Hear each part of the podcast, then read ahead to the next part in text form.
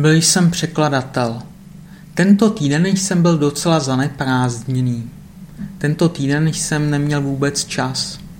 V pondělí a v úterý jsem dělal překladatele v jedné firmě, kde pracuje můj kamarád. Přijeli tam dvě ženy z Karibských ostrovů, aby se tam učili nějaké nové věci. Můj kamarád měl strach, protože jeho angličtina není moc dobrá. Proto se mě zeptal, zda bych mu pomohl.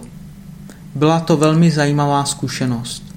Skoro všechno bylo v technické angličtině. Mluvil jsem o věcech, o kterých jsem ještě nikdy předtím nemluvil.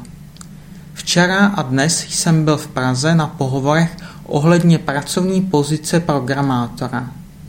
Myslím si, že to bude těžké najít si práci v nějaké IT firmě, protože známé IT firmy obyčejně chtějí někoho s pracovníma zkušenostma.